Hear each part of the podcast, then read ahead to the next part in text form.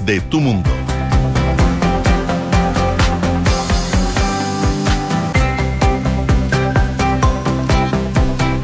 de la mañana con 31 minutos. Muy buenos días. ¿Cómo están ustedes? Bienvenidos a una nueva edición de Antes que nada aquí en Radio Duna. Día jueves 29 de septiembre. No sé si a ustedes, pero a mí se me ha hecho muy larga la semana.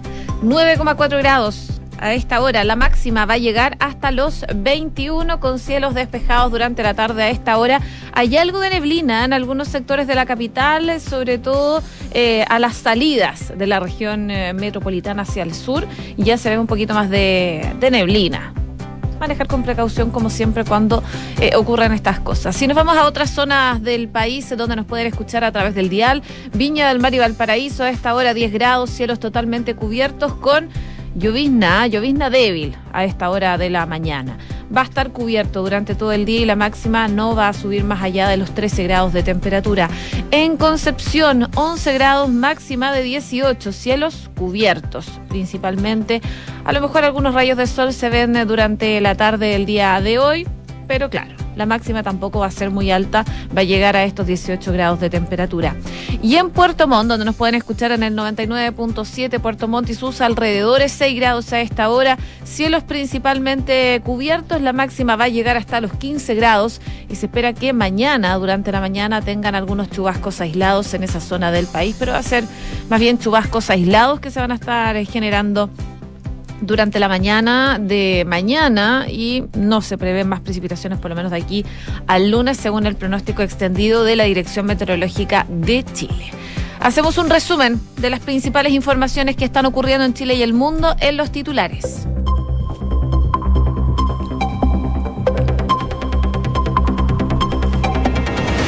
El oficialismo incluyó la libertad de religión y el derecho a la propiedad dentro de sus principios institucionales para una nueva constitución. El sector además se la jugará por un nuevo órgano redactor 100% electo, paritario y con independencia que compitan dentro de las listas de los partidos y con escaños indígenas. Además proponen un plebiscito de salida en diciembre del 2023 con voto obligatorio. Los senadores de Apruebo Dignidad pidieron una segunda discusión al proyecto del TPP-11, logrando así su postergación en la votación. La petición fue formalizada por el jefe del Comité de Senadores del Partido Comunista, Daniel Núñez. RN acusó violencia política al gobierno tras una carta de la ministra Carolina Toá en la que pide una retractación pública de Catherine Martorell. La ministra del Interior expresó su molestia por los dichos emitidos por la ex subsecretaria de Prevención del Delito, donde aseguró que el presidente Boric estaba enterado de que Lucía Damert había sido citada a declarar en un caso por el FBI. El Poder Judicial reportó un nuevo virus que ahora estaría afectando computadores con Windows 10. La, de acuerdo a la información transmitida hasta ahora, serían tres los tribunales que se han visto afectados. Carabineros dijo que la segunda jornada del concierto de Daddy Yankee fue más tranquila que el martes y reportó 18 detenidos. El coronel César Tapia detalló que se produjeron algunas escaramuzas luego de que se iniciara el show por parte de personas que intentaron entrar sin boletos al Estadio Nacional. En noticias internacionales, el poderoso huracán Ian golpeó la costa de Florida en categoría 4 y se reportan ya los primeros desaparecidos. De los 67 condados de dicho estado, 18 emitieron órdenes de evacuación obligatoria ante la llegada del fenómeno natural que se pronostica eh, sea extremadamente peligroso. La Guardia Costera Sueca descubrió una nueva fuga en los gasoductos de Nord Stream 1 y 2. Durante la jornada de ayer, Dinamarca, Polonia, Estados Unidos, Noruega expresaron sospechas sobre el hecho de que las fugas en el gasoducto sean consecuencia de actos de sabotaje. Y en noticias del deporte, según el parte médico de la Universidad de Chile, Martín Parra sufrió un trauma acústico agudo al ser afectado por una bomba de ruido en el clásico ante la Universidad Católica este miércoles en el duelo por la Copa Chile, que eh, fue suspendido producto de este incidente. El arquero quedó internado durante la noche. 6 de la mañana con 35 minutos. Comenzamos la mañana informados en Antes que nada con Josefina Stavrakopoulos. Actualizamos lo que pasó en el concierto de Daddy Yankee porque ayer fue bastante lamentable lo que se tenía que transmitir a propósito del concierto que se desarrolló el martes durante la noche. Em, bueno, finalmente eh, lo que se explica es que se hizo frente a la situación con cámaras térmicas. Carabineros impidió el ingreso de personas que no tenían ticket porque eh, el desorden de anteayer se debió a que se usó el protocolo de seguridad de un concierto y no el del partido de fútbol de alto riesgo, que era lo apropiado para la convocatoria de más de 60.000 personas del rey del reggaetón, eh, según lo que analizaba de hecho el gobernador de la región metropolitana, Claudio Rego. Carabineros estimó que eh, 4.000 personas irrumpieron sin tickets en el estadio, derribando rejas, forzando acceso, golpeando a guardias, desatando peligrosas aglomeraciones y perjudicando también a miles de asistentes que como eh, algunos no pudieron ver el espectáculo desde sus ubicaciones adquiridas.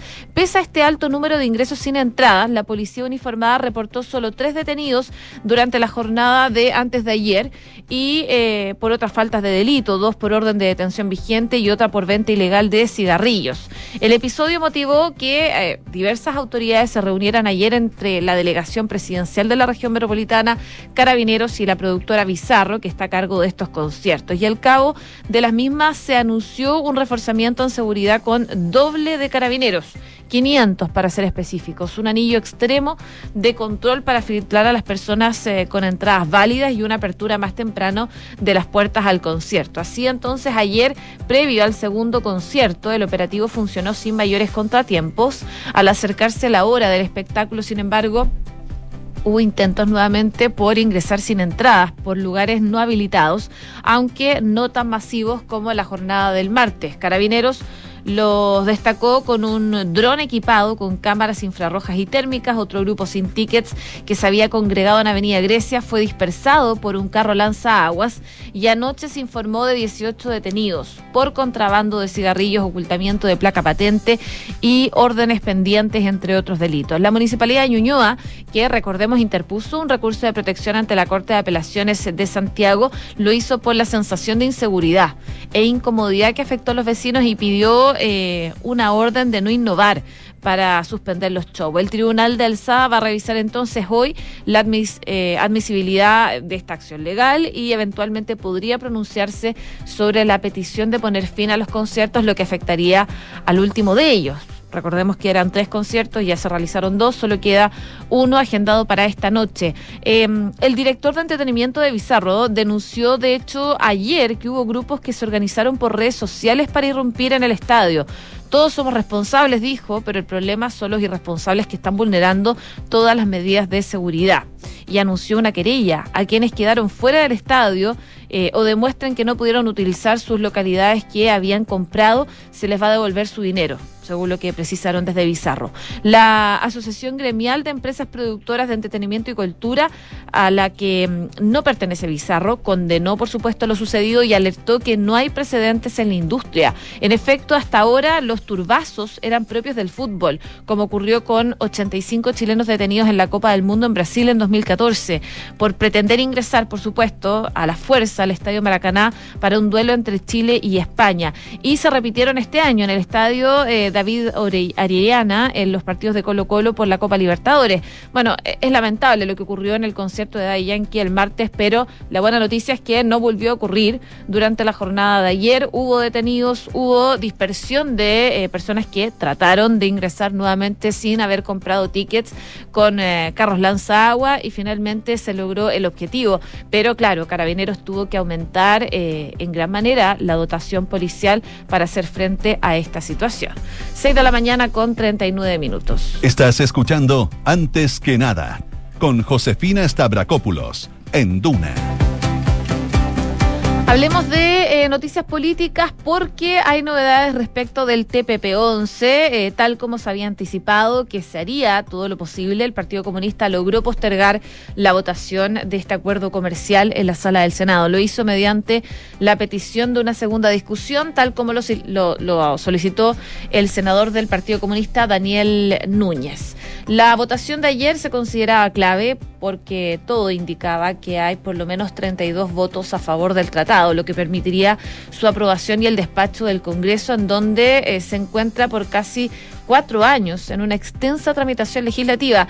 Y este mm, letargo responde principalmente a la fricción que ha generado el instrumento entre los bloques que sustentan al gobierno. Ahí, a pro dignidad, comunistas, frente amplistas y regionalistas lo rechazan, mientras que parte del socialismo democrático lo respalda. Estamos hablando del PPD y el Partido Socialista, entre otros.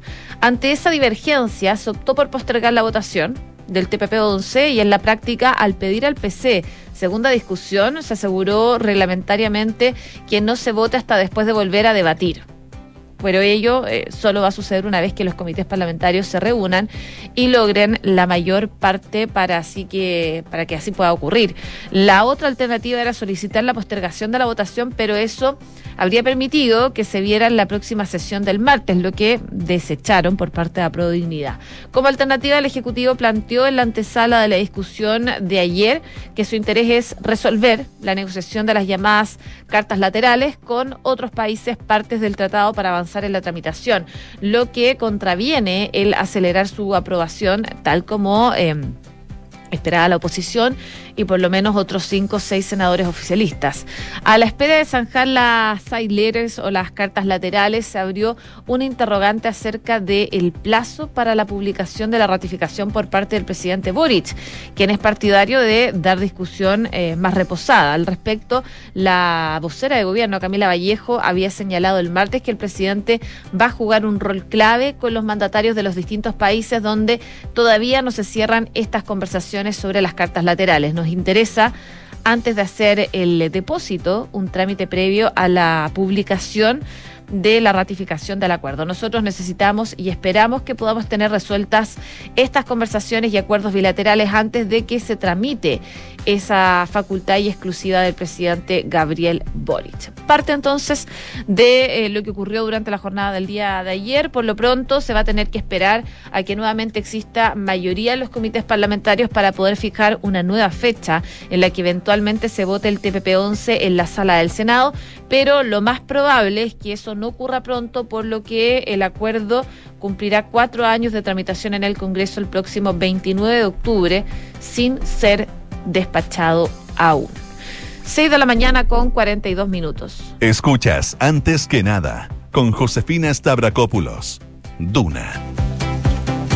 Seguimos revisando informaciones porque tres días se demoró la oposición para consensuar su propuesta para darle continuidad al proceso constituyente. Pese a que el fin de semana hubo algunas conversaciones informales, lo cierto es que Apruebo Dignidad y el Socialismo Democrático tuvo tres reuniones entre el lunes y el miércoles para definir su postura y llegar a la reunión del jueves de esta semana con un documento que haga frente a la propuesta que formalizó Chile Vamos ya la semana pasada.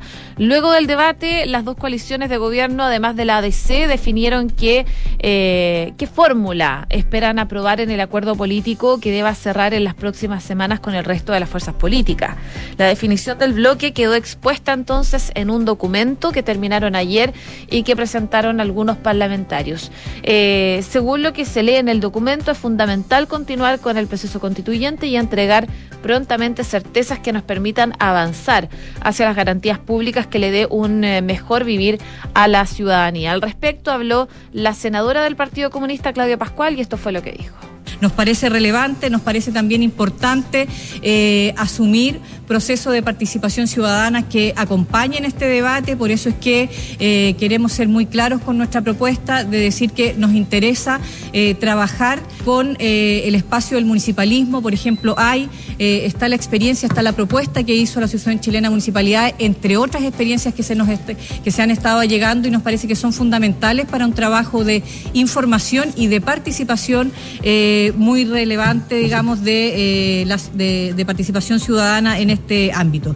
Y finalmente, eh, solo plantear que este proceso deliberativo debe ser eh, también con espacio para ese espacio de liberación, valga la redundancia, y por lo tanto nosotros vamos a hablar de principios institucionales que deben estar en ese nuevo órgano 100% electo.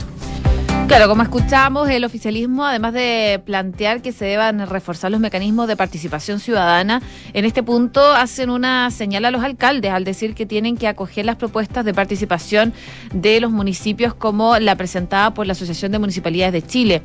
Ambas coaliciones eh, confirman que quieren reforzar la presencia de expertos. Para eso proponen conformar un comité técnico que se encargue de la instalación del nuevo órgano, pero también tendrá un rol de acompañamiento permanente del debate de todas sus fases. Los partidos consideran relevante que este equipo se conforme con carácter paritario y no deliberativo, resguardando el mandato soberano de las personas eh, electas por la ciudadanía con esos fines. También el documento consigna que este equipo va a sistematizar los instrumentos, los insumos que deben eh, tener el órgano constitucional, entendiendo el proceso constituyente como uno que se construye sobre la base de la propia historia constitucional de la República, incluyendo el proyecto constitucional de la expresidenta Michelle Bachelet, la propuesta de texto de la Convención Constitucional, los insumos también de consultas ciudadanas realizados en 2019. Los partidos de gobierno finalmente proponen un itinerario constitucional que incluya elecciones de representantes en abril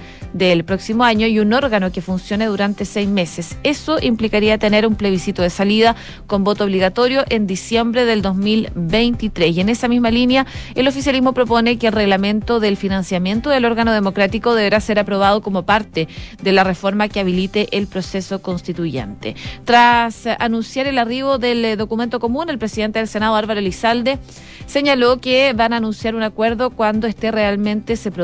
Por eso dice no quieren eh, generar falsas expectativas y todavía faltan muchos temas por abordar. Todavía no estamos, eh, todavía estamos lejos del acuerdo, pero estamos más cerca que la, la semana pasada, decía el senador del Partido Socialista, a propósito entonces de la presentación de esta propuesta constituyente del oficialismo, que también de alguna forma le hace un guiño a la derecha, incluyendo la libertad de religión y el derecho a la propiedad dentro de sus principios institucionales. 6 de la mañana con 47 minutos. Estás en Antes que nada con Josefina Stavrakopoulos.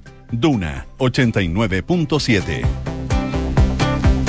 Y en otras informaciones también les cuento que durante la tarde de ayer volvieron a encenderse las alarmas en el Poder Judicial luego de que a comienzos de esta semana se reportara un virus que afectó a computadores con Windows 7. Bueno, ayer los magistrados fueron alertados de una nueva vulneración a sus sistemas que afecta ahora el normal funcionamiento de los tribunales. De acuerdo con los antecedentes hasta ahora conocidos, en esta oportunidad también se trataría de una, de una afectación por un virus informático. Sin embargo, en esta ocasión el software malicioso estaría atacando computadores con Windows 10 pese a que contaban con antivirus vigente. Según lo que dicen desde eh, el comunicado de la Corporación Administrativa del Poder Judicial, es que estos equipos se encuentran siendo analizados técnicamente para determinar las razones y el tipo de contagio que se debe presumiblemente al uso de pendrive contaminado, carpetas compartidas u otras. Desde la situación, eh, por supuesto, eh, fuentes conocedores del caso publican en la tercera se estaría recomendando a los magistrados desconectarse de la red del Poder Judicial para poder afrontar esta nueva contingencia. Si les arroja una alerta de seguridad, podría estar vulnerable y sería mejor desconectar de la VPN, según lo que dijeron. Hasta ahora, como indicaron los mismos funcionarios, serían tres los tribunales que están afectados. Pese a la nueva contingencia, desde el Departamento Informático del Poder Judicial informaron que están tomando medidas gracias al trabajo conjunto que están realizando con la Administración Zonal, el equipo técnico y los tribunales de justicia de todo el país. Además, recalcaron que los sistemas de, tramitación de causas del Poder Judicial, los sistemas administrativos de apoyo a la gestión judicial, la oficina judicial virtual y el correo electrónico no se han visto afectados por este virus y son diariamente respaldados en forma centralizada por la institución y que no se registra fuga de información de dicho sistema, según lo que se plantea desde el Poder Judicial, que nuevamente eh, tiene un percance técnico en cuanto a la tecnología, un nuevo virus que ahora estaría afectando a los computadores con Windows 10, a diferencia de lo que ocurrió a principio de la semana, que eh, decían que eran principalmente computadores afectados con Windows 7 con antivirus McAfee. 6 con 49. Estás escuchando Antes que nada con Josefina Stavrakopoulos en Duna. Y la Guardia Costera Sueca descubrió una nueva fuga en los gasoductos del Nord Stream 1 y 2. Eh, esta guardia descubrió la fuga de gases del gasoducto, elevando la cifra total de filtraciones a 4, según han informado desde Suecia. Se ha descubierto esta fuga de gas en el mar Báltico, según confirmó la Guardia Costera. Esto significa que se han encontrado un total de cuatro fugas en Nord Stream 1 y 2, detalló la cadena durante una retransmisión en directo. Dos de las fugas de Nord Stream han tenido lugar en la zona del mar Báltico perteneciente a Dinamarca y otras dos en la zona perteneciente a Suecia. La unidad de inteligencia de la policía de Suecia se ha hecho cargo ya de la investigación de las fugas de gas y no ha descartado la posibilidad de que una potencia extranjera esté detrás de este sabotaje. Durante la jornada del martes, de hecho, Dinamarca, Polonia, Estados Unidos y Noruega expresaron sospechas sobre los hechos de que las fugas en el gasoducto sean consecuencia de actos de sabotaje. Eh, sismólogos de Suecia han ido más allá y han confirmado explosiones en la zona en horas eh, antes de confirmarse las fugas. La empresa operadora de Nord Stream, el Nord Stream AG, indicó el martes que los daños sufridos eh, en los conductos a última hora del lunes no tenían precedentes tras una fuga de gas en uno de los tramos del Nord Stream 2 y una pérdida de presión en el Nord Stream 1, sin que por ahora se conozcan las causas. Estas fugas están provocando burbujeos. Eh, de varios metros de largo en la superficie del mar y que hacen imposible la inspección inmediata, por lo menos, de los conductos, según lo que han dicho las autoridades. Sospechas eh, de un presunto sabotaje en estos gasoductos, eh, por supuesto, se elevan. Rusia contraatacó el miércoles y señaló que los Estados Unidos, eh, que de su parte denuncian una operación de desinformación. Eh, la piscina humeante de gas metano en el mar Báltico, fruto de este supuesto sabotaje en los gasoductos de Nord Stream, amenazan con desencadenar un desastre medioambiental, según lo que están advirtiendo también los científicos y algunas organizaciones ecologistas. El metano está considerado como un emisor clave de gases de efecto invernadero, por lo que la comunidad científica se esfuerza por hacer algún tipo de previsión sobre los efectos de esta triple fuga del Nord Stream 1 y 2. Ambas tuberías contienen gas de presión, pese a no estar actualmente en funcionamiento. El científico David McCabe, eh, experto en organizaciones en Clean Air Task, eh, advirtió que a 20 años vista, una tonelada de metano tiene un impacto climático que es más de 80 veces superior al dióxido de carbono, lo que hace que la fuga actual sea muy preocupante, según está consignando la agencia Bloomberg. 6 de la mañana con 52 minutos. Cifras, mercados, empresas. Las principales noticias económicas están en Antes que nada. En eh, informaciones económicas, por supuesto, les contamos que pese al fuerte retroceso en la jornada, el dólar sobre los 900 está poniendo presión al IPC. La volatilidad del dólar está presente, por supuesto, en lo que resta del año, extendiéndose hacia principios del 2023. Eso es al menos lo que espera el mercado. Para los economistas, la divisa estadounidense fluctuará entre los 900 y los 1000 pesos, afectando principalmente eh, el escenario de incertidumbre extra y el riesgo presente a una recesión global. Si bien em, ayer el dólar tuvo una fuerte caída de 31 pesos al cierre del martes, llegando a un valor de 956,8 pesos, solo en septiembre acumula un alza del 75 pesos, eh, pasando de los 881 a los 956. Esta volatilidad nuevamente puso en las primeras páginas de los diarios la intervención cambiaria por parte del Banco Central, que justamente termina ya eh, el próximo viernes. Eh, en un seminario organizado por el Banco Central en la Universidad Federico Santa María, el eh, consejero Alberto Naudón analizó la evolución que ha tenido la divisa y entregó pistas de cuándo el ente rector interviene. Las intervenciones no tienen que ver con el nivel del tipo de cambio, sino más bien con el funcionamiento del mercado. Si está funcionando adecuadamente o no, por ejemplo, Neudón dijo que si las condiciones del mercado impactan en el tipo de cambio, debe estar más abajo o más arriba y el mercado logra llegar a esos niveles de manera adecuada. No es necesario intervenir, por lo tanto, no es el nivel eh, lo realmente relevante, sino que el funcionamiento del mercado. El consejero precisó que eso no significa que no haya un grado de tensión mayor del usual, principalmente por lo que está pasando con la Reserva Federal de Estados Unidos. El problema no es que haya tensión, sino que si el mercado es capaz de liderar con esa tensión de manera adecuada. Toda esa alza del dólar es la que podría generar presión adicional a la inflación en el mediano plazo. Para algunos el PIC ya pasó en agosto con el 14,1%, eh, para otros todavía nos alcanza el máximo en este ciclo, el cual podría estar entre septiembre y octubre. No obstante, donde sí existe una mayor conciencia es que el IPC se va a mantener en dos dígitos por un mayor tiempo. Incluso algunos lo ven recién bajando de ese nivel en abril del 2023. Algunos expertos como Pavel Castillo, gerente de Intelligence en eh, Corpa, dice que el dólar en Chile ha estado generando presión inflacionaria adicional a la economía. Si bien el, triunfo del rechazo de la presentación de la reforma tributaria disminuye la incertidumbre en relación a algunos meses atrás, eh, vemos que los niveles de la divisa siguen históricamente altos y actualmente por sobre lo que esperaba el mercado.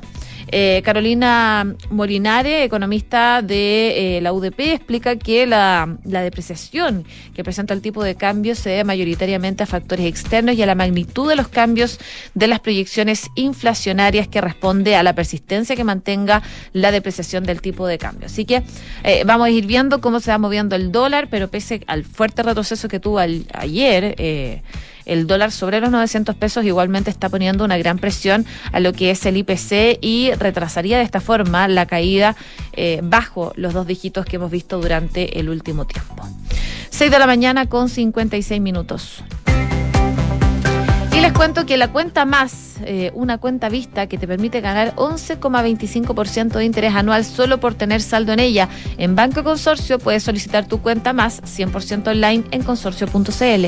¿Y sabías que puedes comprar de forma anticipada los servicios funerarios de María Ayuda? Entregan a tu familia la tranquilidad que necesitan y estarás apoyando a cientos de niños de la Fundación María Ayuda. Convierte el dolor en un acto de amor. Cotiza y compra en www.funerariamariaayuda.com y betterplan.cl es la única plataforma que te ayuda con tus inversiones, combinando tecnología con la mejor asesoría. Betterplan.cl invierte fácil y asesorado. Bien a continuación, Duna en punto junto a Consuelo Saavedra. Sigan en la sintonía de Radio Duna, acá 89.7.